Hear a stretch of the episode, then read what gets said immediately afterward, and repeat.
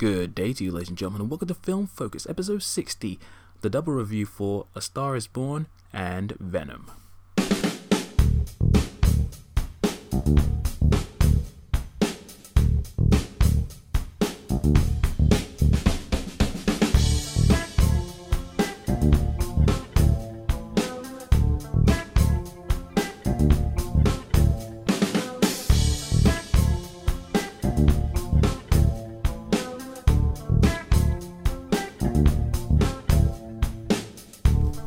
Well, hello there, ladies and gentlemen of the North, South, East, and West, and welcome to another episode of Film Focus. I am your host, The Hypersonic 55, and I'm glad that you decided to join me for another bit of film discussion. And today we got a good one for you, ladies and gentlemen. This is another double feature. Yes! I don't know why I'm so hyped about it, but you know, we don't get to do this too often, so when we do have a film double, I'm hyped. Just a little bit. And today we have a very interesting pair of films to talk about. We have A Star Is Born and Venom. Both films I saw very recently on the same day, and I just felt like, you know what, let's cram them together because there's an interesting discussion going on about them online at the moment in terms of, you know, is it both of the film's quality, but also how there's, I think, this hullabaloo about like Lady Gaga films giving fake reviews about Venom to spite the film and make A Star Is Born look a lot better by comparison, and it's very interesting. I haven't properly looked into it, but you know, all these people fighting online about like, you know, is it just stop it, no need for that foolishness. But anyway, both of these films I've been curious about, and I was very just interested to see how they both turn out. One of them ended up being really good, the other one not so good. I think I'll leave it to you to discover what they are before I talk about them, but essentially this is how it's going to go. I'll talk about A Star Is Born first and Venom afterwards. So without further ado, we're going to jump into A Star Is Born. Now this film is one that sort of snuck up on me. Back when I used to follow film news, I think this film was announced either last year or the year before, I can't remember, but I remember when it was first announced and I was like, oh okay, it's another remake. Oh, Bradley Cooper's going to be doing it. This is going to be his directorial debut and he's going to star in it. Oh, I'm interested. You know, maybe I'll look out for this one. Ooh, Lady Gaga's going to be in it. Very interesting. Ooh, Dave Chappelle. Interesting for him to be in a more serious kind of film, especially considering his comedy background. And I think this was just after he had started to reemerge again on Netflix with his stand-up specials and all that sort of stuff, which were great, by the way. But I was like, you know what? Okay, cool. Guess I'll look out for this one. So the film wasn't really on my radar, but I knew it was coming out this year. But then I saw that trailer, I think a few months ago, and I'm like, well damn, that trailer actually has some pretty good looking moments in between. That trailer and the music sounded pretty cool, and I was like, you know what, this might actually have me. You know, I'll keep an eye out for this. But then I think I saw some early reviews online. I didn't read anything, but I saw that the film was getting some good buzz. I'm like, well, okay, now I'm going to have to see it, aren't I? And then, obviously, I went to see it, and this film is damn good. You need to see it, and I'm going to tell you why in this review. So, yeah, the story I think I can summarize as the following. The story involves Jack, a famous singer with a drinking problem, who discovers Allie, a young girl with an incredible talent for singing and songwriting, but she lacks confidence and conviction. So the two bond over their love of music, but also through Jack's urges to not only be with her, but also help her grow and develop her talents. And so this film sort of documents the rise of Allie's fame and her progression as a music artist, while also dealing with Jack's issues with alcohol and drugs, and the rocky nature of their loving yet complicated relationship. And that is the story of the film without going into the era of spoilers. I thought I knew exactly how this film would pan out, and while there is a good chunk of it that plays out in the way I would expect, there were a few interesting twists and turns here and there that kept me, you know, surprised.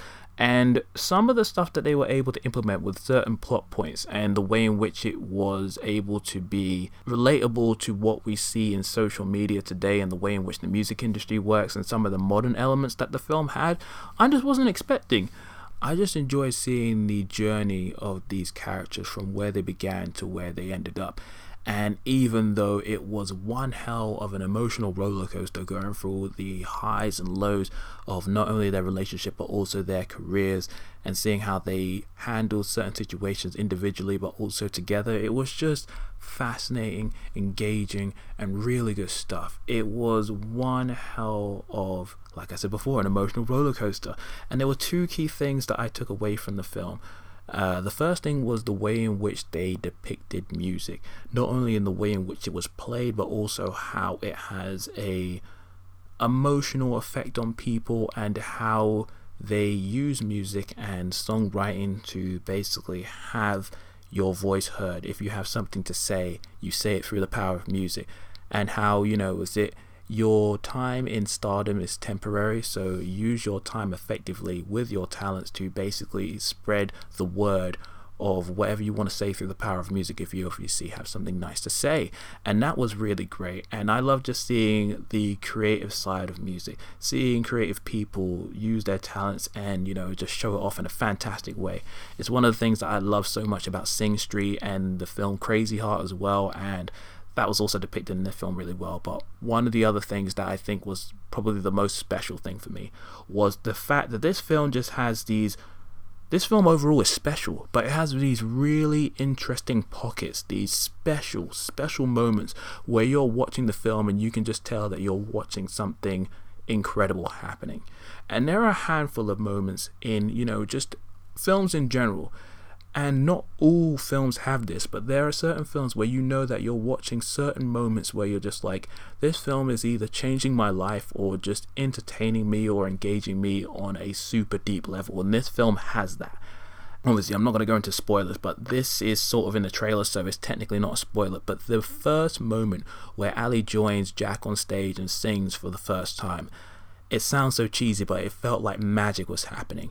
You could tell that this was just a special moment, and I felt completely elated. I was completely in love. And throughout the film, there were just so many moments where I felt like I was grinning like an idiot just because I was enjoying the passion, the joy, and just the overall sense of delightfulness that came from this film and from their relationship and the power of music. It was friggin' fantastic. But there's also these other moments where it covers, you know, other elements of the emotional spectrum. You know, you sometimes feel sadness, and you know, as you feel a little bit melancholy, sometimes aggression, some tension, and all that sort of stuff. And this film depicts it all in a really great way. And by the end of the film, good gravy, I was almost a bit of a bloody emotional mess. I almost turned into a bloody puddle, bloody emotional puddle. God. I almost cried, but I didn't. I held it together. But man, this film got me good. So when it comes to the cast, everybody involved was bloody fantastic. Honestly, I don't think there was really a bad performance to be said for anybody involved. So let's start out with the two main leads, Lady Gaga and Bradley Cooper. I want to start with Bradley Cooper first, just because Bradley Cooper, he's an established actor. We all like him, we all think he's really good, and he was damn good in this film. I appreciated his role as Jack, aka Jackson Maine. He's this established songwriter who is really good at his job, and even though he has problems with drugs and alcohol, as you go through the film you start to discover why he is how he is, because of some stuff that's happened in his past. And you can see that his issues, his personal demons, are clashing with his relationship with Ali, but you see him really try to make it work, because you can see that he cares for Ali, and when he's with Ali, he's a much better person, not only in terms of how he plays, but also how he conducts himself. He's a good guy, but he just has some demons that really need to be exercised. And Bradley Cooper plays this role with such poise and such charm, but also just intensity as well. He's damn good. He's really good. But I think even more impressive is Lady Gaga. Now, the thing is, I've seen her in a few things here and there, and she's definitely started to step up her game when it comes to acting in recent years, especially if you've seen her in American Horror Story in like the last, I think, 2 years since that season came out, and she was damn good in that. So I thought she'd do a good job here, but she was incredible. She was fabulous. She acted with such care and passion, And while obviously this film plays to her strengths as a singer, she was just so good. She handled all the emotional elements so well. And her relationship with Jackson in this film, those two felt like they were an item. You could see how these two would end up together, not only because of their shared mutual interest in music, but also how they could be attracted to each other. And Cooper and Gaga had such incredible chemistry. They worked so well off each other. You could believe it was a real life relationship. It was fantastic. And Gaga, like, I've always been a fan of her music, not in the sense that I'm like, you know, a super fan or anything, but the singles that she released that I do like, I really like. And, you know, sometimes it's just great to bounce to the in the club. But I think after I saw her at the Oscars, when you saw her, like, you know, is it singing, like, you know, proper hardcore, I was like, damn, she's got some pipes on her, and she puts them to use in this film in such a great way. If anyone was doubting Lady Gaga's singing skills before this film, then, like, you know, is it they will be completely dismissed in this one. She was incredible. Just wow. Also, Sam Elliott, he also plays Bobby Maine. He is Jackson's brother, and those guys have an interesting relationship. They're mainly at odds with each other, not only because of, like, you know, the way in which Jackson acts, but also some of the stuff that they had to deal with in the past, and seeing how their relationship plays out was very interesting. And Sam Elliott, when he's on screen and he has his moments, he has some really, really solid material to work with. And my boy Dave Chappelle as Noodles, what an interesting name. He's one of Jackson's, like, you know, is it close friends, and he, when he shows up in the film, he does a good job as well. He has some, like, nice little moments of humor as well, but he acts pretty well in this film. And I was like, yeah, man, Dave Chappelle, you're doing it, man. I'm feeling it. Andrew Dice Clay as Lorenzo, Ali's dad, he was also pretty good. I liked him, and I also really liked Anthony Ramos as Raymond, who is Ali's friend. This guy is so jokes, very charismatic, very fun. He's the kind of, you know, best friend that you'd want on your side as you'd enter, like, you know, I guess the music-based career, really. And finally, there's Rafi Gavron as Rez. He's the manager and music producer who discovers Ali and then, like, you know, sets her off on her course for her music career. He was really good as well. I really appreciated his no-nonsense approach. He's nice and charismatic, but hard and fair at times, and he just did a good job in his role as well. And everybody else in the film was just really, really solid. I really enjoyed the cast. And then there's that presentation.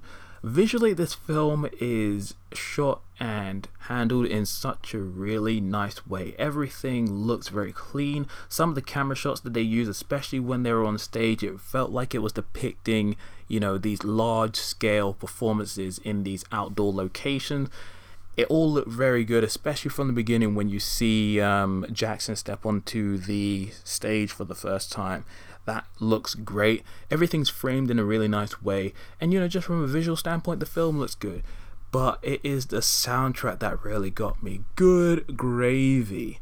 That soundtrack was fabulous.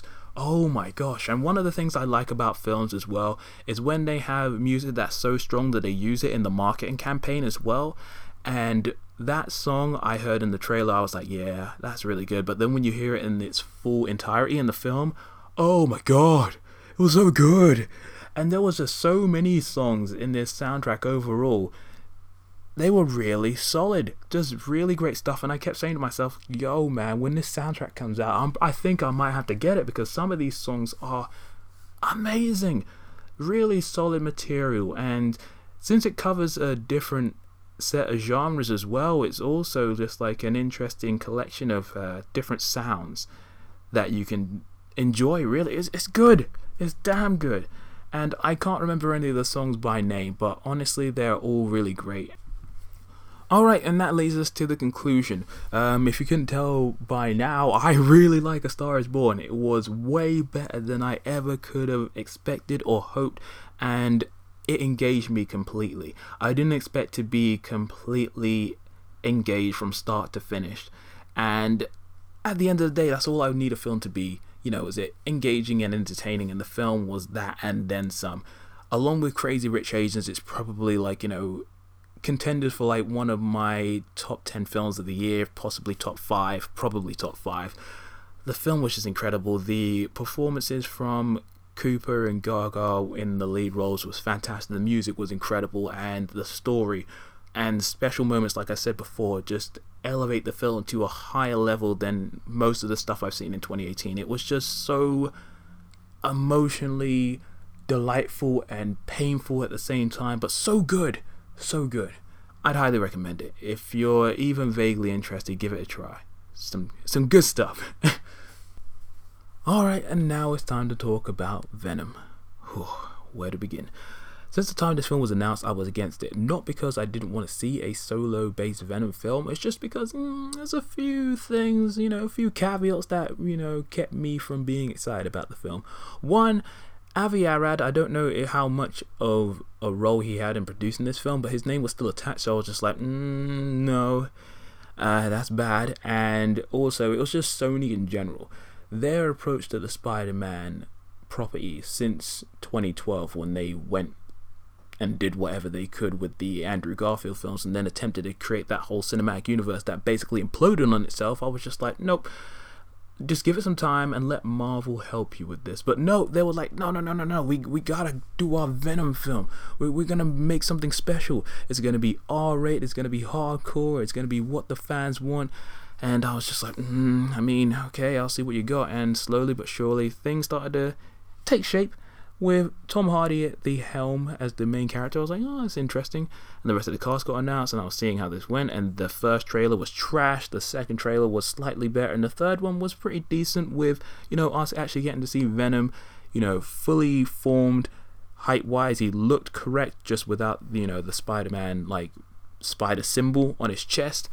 And while I could barely understand what Venom was saying in the trailers, it seemed pretty good. So I was like, I am cautiously optimistic.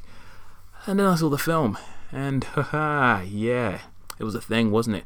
Now, I will admit straight up, this film isn't nearly the dumpster fire that I had heard about online, from some of the early reviews just after the embargo broke, literally, a day or two before the film came out, but it wasn't great. It was just there.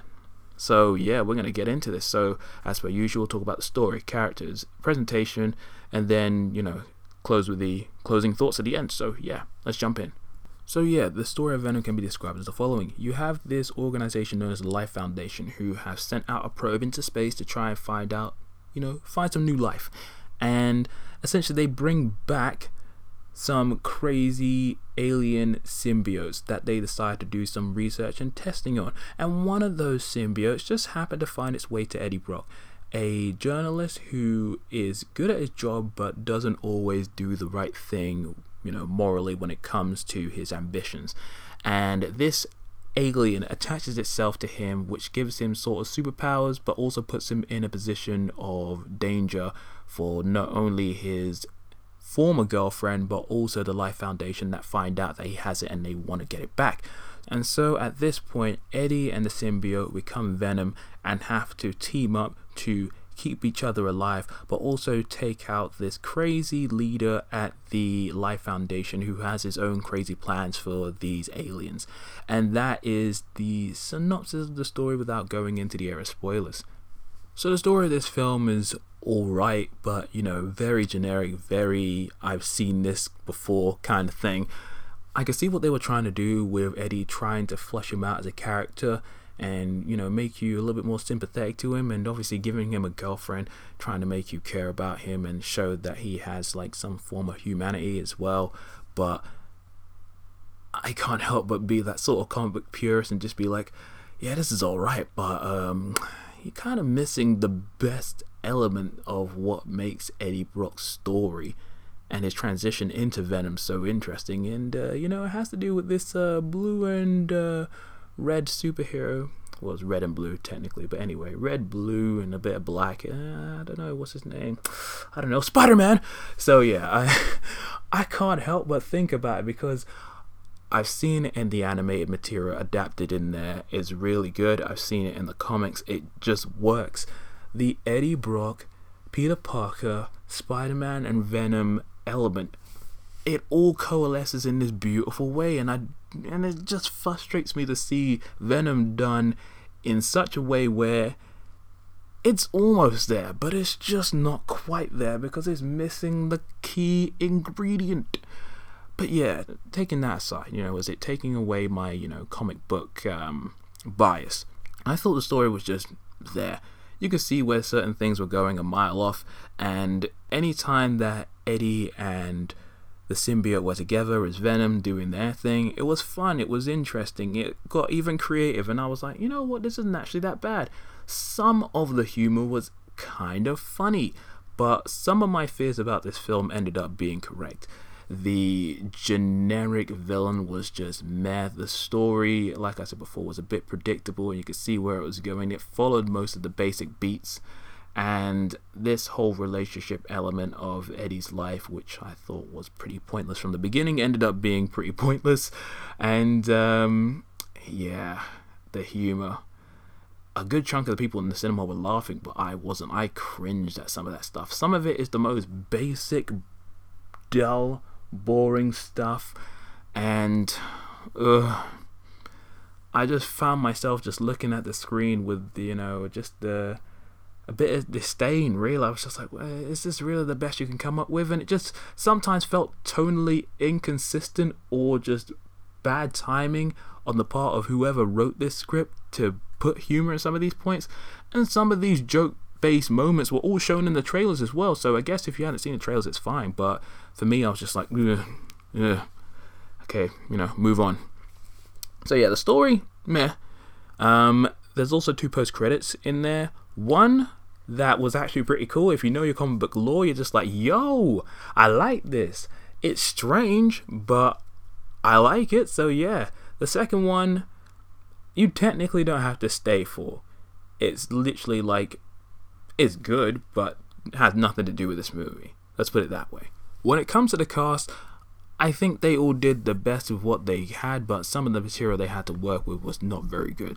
But let's just talk about who worked in the film, and we're starting off with Tom Hardy as Eddie Brock. I heard some people complaining about his accent before the film came out, and it sort of fluctuates here and there, but I think it was, it was alright, consistent enough for the most part. I thought he did a decent job with the role of Eddie Brock. He embodied a good few of the elements that I liked about the Eddie Brock character, although he wasn't nearly as aggressive and, douchey as I would have liked, basically. But, it was interesting, I liked, his portrayal of the character, and I liked how he had to deal with this whole symbiote deal once Venom came into play. They bounced back and forth well with each other, and it just led to some interesting and funny moments, though again, I didn't find it super funny. But yeah, Tom Hardy, he did a decent job. Michelle Williams, I am sure she was trying pretty hard as Anne, but I felt like her character was completely superfluous. You could have taken her out of the film, and while I guess it would have made Eddie less relatable and less human, I think she served a purpose to a degree, but there was just points where I'm just like, why are you here? Go away. You're unnecessary. Riz Ahmed as Carlton Drake, the main antagonist of the film, completely trash. Like, he's just the generic bad guy, and I feel bad for the guy, because he's a good actor, except he was just, not put to good use in this film. Everybody else was, decent to meh. Jenny Slate, I like her in most things, but she was just kind of unnecessary. And there was a Stan Lee cameo in this film, which is pretty good. And Woody Harrelson, I won't say who he is, but when you see him and you know your comic book material, you'll be like, oh, okay, very nice, I appreciate that. Otherwise, yeah, cast was alright, but they were working with pretty questionable material from the beginning, so yeah, there's that. Alright, and now it's time to talk about the presentation, which again is a bit of a mixed bag. On the one hand, you have the CGI that when it does close-ups and more static shots of Venom where there's not much movement, or some of the action sequences are going down and you can actually see what's happening, it looks pretty good, pretty clean, decent stuff. But then there are times when Venom is jumping around doing all these next level attacks, or some of the other symbiotes are doing things, and I swear it's just it's the problem that you have with adapting certain comic book material. You have these characters that are, was it superhuman based? They have powers far beyond that of, was it a normal individual? So you have to try and depict super speed, jumping, and all this other sort of stuff and make it look realistic, but still give it that fictional edge that comes with the cartoons and the comic book source material. And Venom, when he was running around jumping all over the place, it looks so cartoony. It's just, I couldn't take it seriously. It's sort of like how I have issues with the way Superman's been depicted in the DCEU, especially with Man of Steel, where seeing him zip all over the place like that, I swear there must be a way to try and depict speed in live action in a way that looks more realistic than that. And obviously you're talking about realism in something that's completely fictional, but there has to be a way, because seeing Venom jump all over the place, it just didn't look right in live action. It just looks so odd. The animation just looked very questionable, and sometimes the animation just looked really blurry. And it also didn't help that a good chunk of this film takes place at night, so you can barely see what's happening. And the final fight between Venom and the other symbiote is just a mess of CGI nonsense. It got almost as bad as the old Transformers films during, like, say, I think maybe Transformers 2 and 3, where it's just so much stuff happening, you're just like, what is this? What is happening? Actually, it's more Transformers 1, actually, but never mind. Anyway, it just turned into a garbled CGI mess, and I'm like, come on, guys, you can do better than this. We've had how many years of final superhero showdowns in the third act, and you couldn't come up with anything better than this? Questionable. Also, the action in general was pretty good. It left some decent impressions on me with some of the hand-to-hand stuff that they were able to do, and the use of the symbiote's abilities to attack multiple people at once, or turn, is it hands into bigger fists or axes and that kind of stuff. So showing the creativity of what the symbiote could do in a fight scene, and also that cool chase sequence, pretty decent, I will say. But again, it wasn't the best, so there you go. And the soundtrack was decent, but not overly memorable. You had, once again, Ludwig Göransson, who did the wonderful job with Black Panther early on this year, and there was certain shades of decent stuff that I heard from him in this film, but it just wasn't that great in my opinion. Alright, and that leads us to the conclusion. Venom is alright, but it's just not great either. It's just sort of middle of the road. I think if you're not a comic book fan, you'll probably enjoy this film more so than if you are, aware of the source material. I can't help but turn that comic book part of my brain back on, because I'm like, I can see the elements. I can see so many things that they are doing correct here, but there are so many things that are missing, so many things that could have been done better in the hands of a more competent writer and director. And there's elements of interesting stuff in here, but this is not a film I'm going to rush out to see again, and this is, it's questionable. I could possibly go back in for a sequel if they fix the CGI and made the story more compelling, but I don't know. It's just there. Venom, yeah, there's that.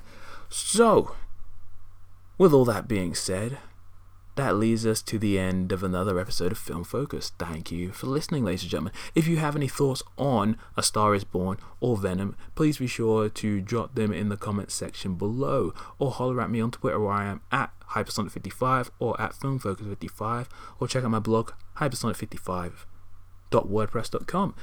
Be sure to check us out on SoundCloud or iTunes, and if you're feeling very nice, please be sure to give us 5-star ratings. We need the visibility. Want to grow this podcast, make it fancy, make it great, so we can only do that with your help. So thank you for listening once again, and until the next time, this is the Hypersonic 55 signing out. Peace.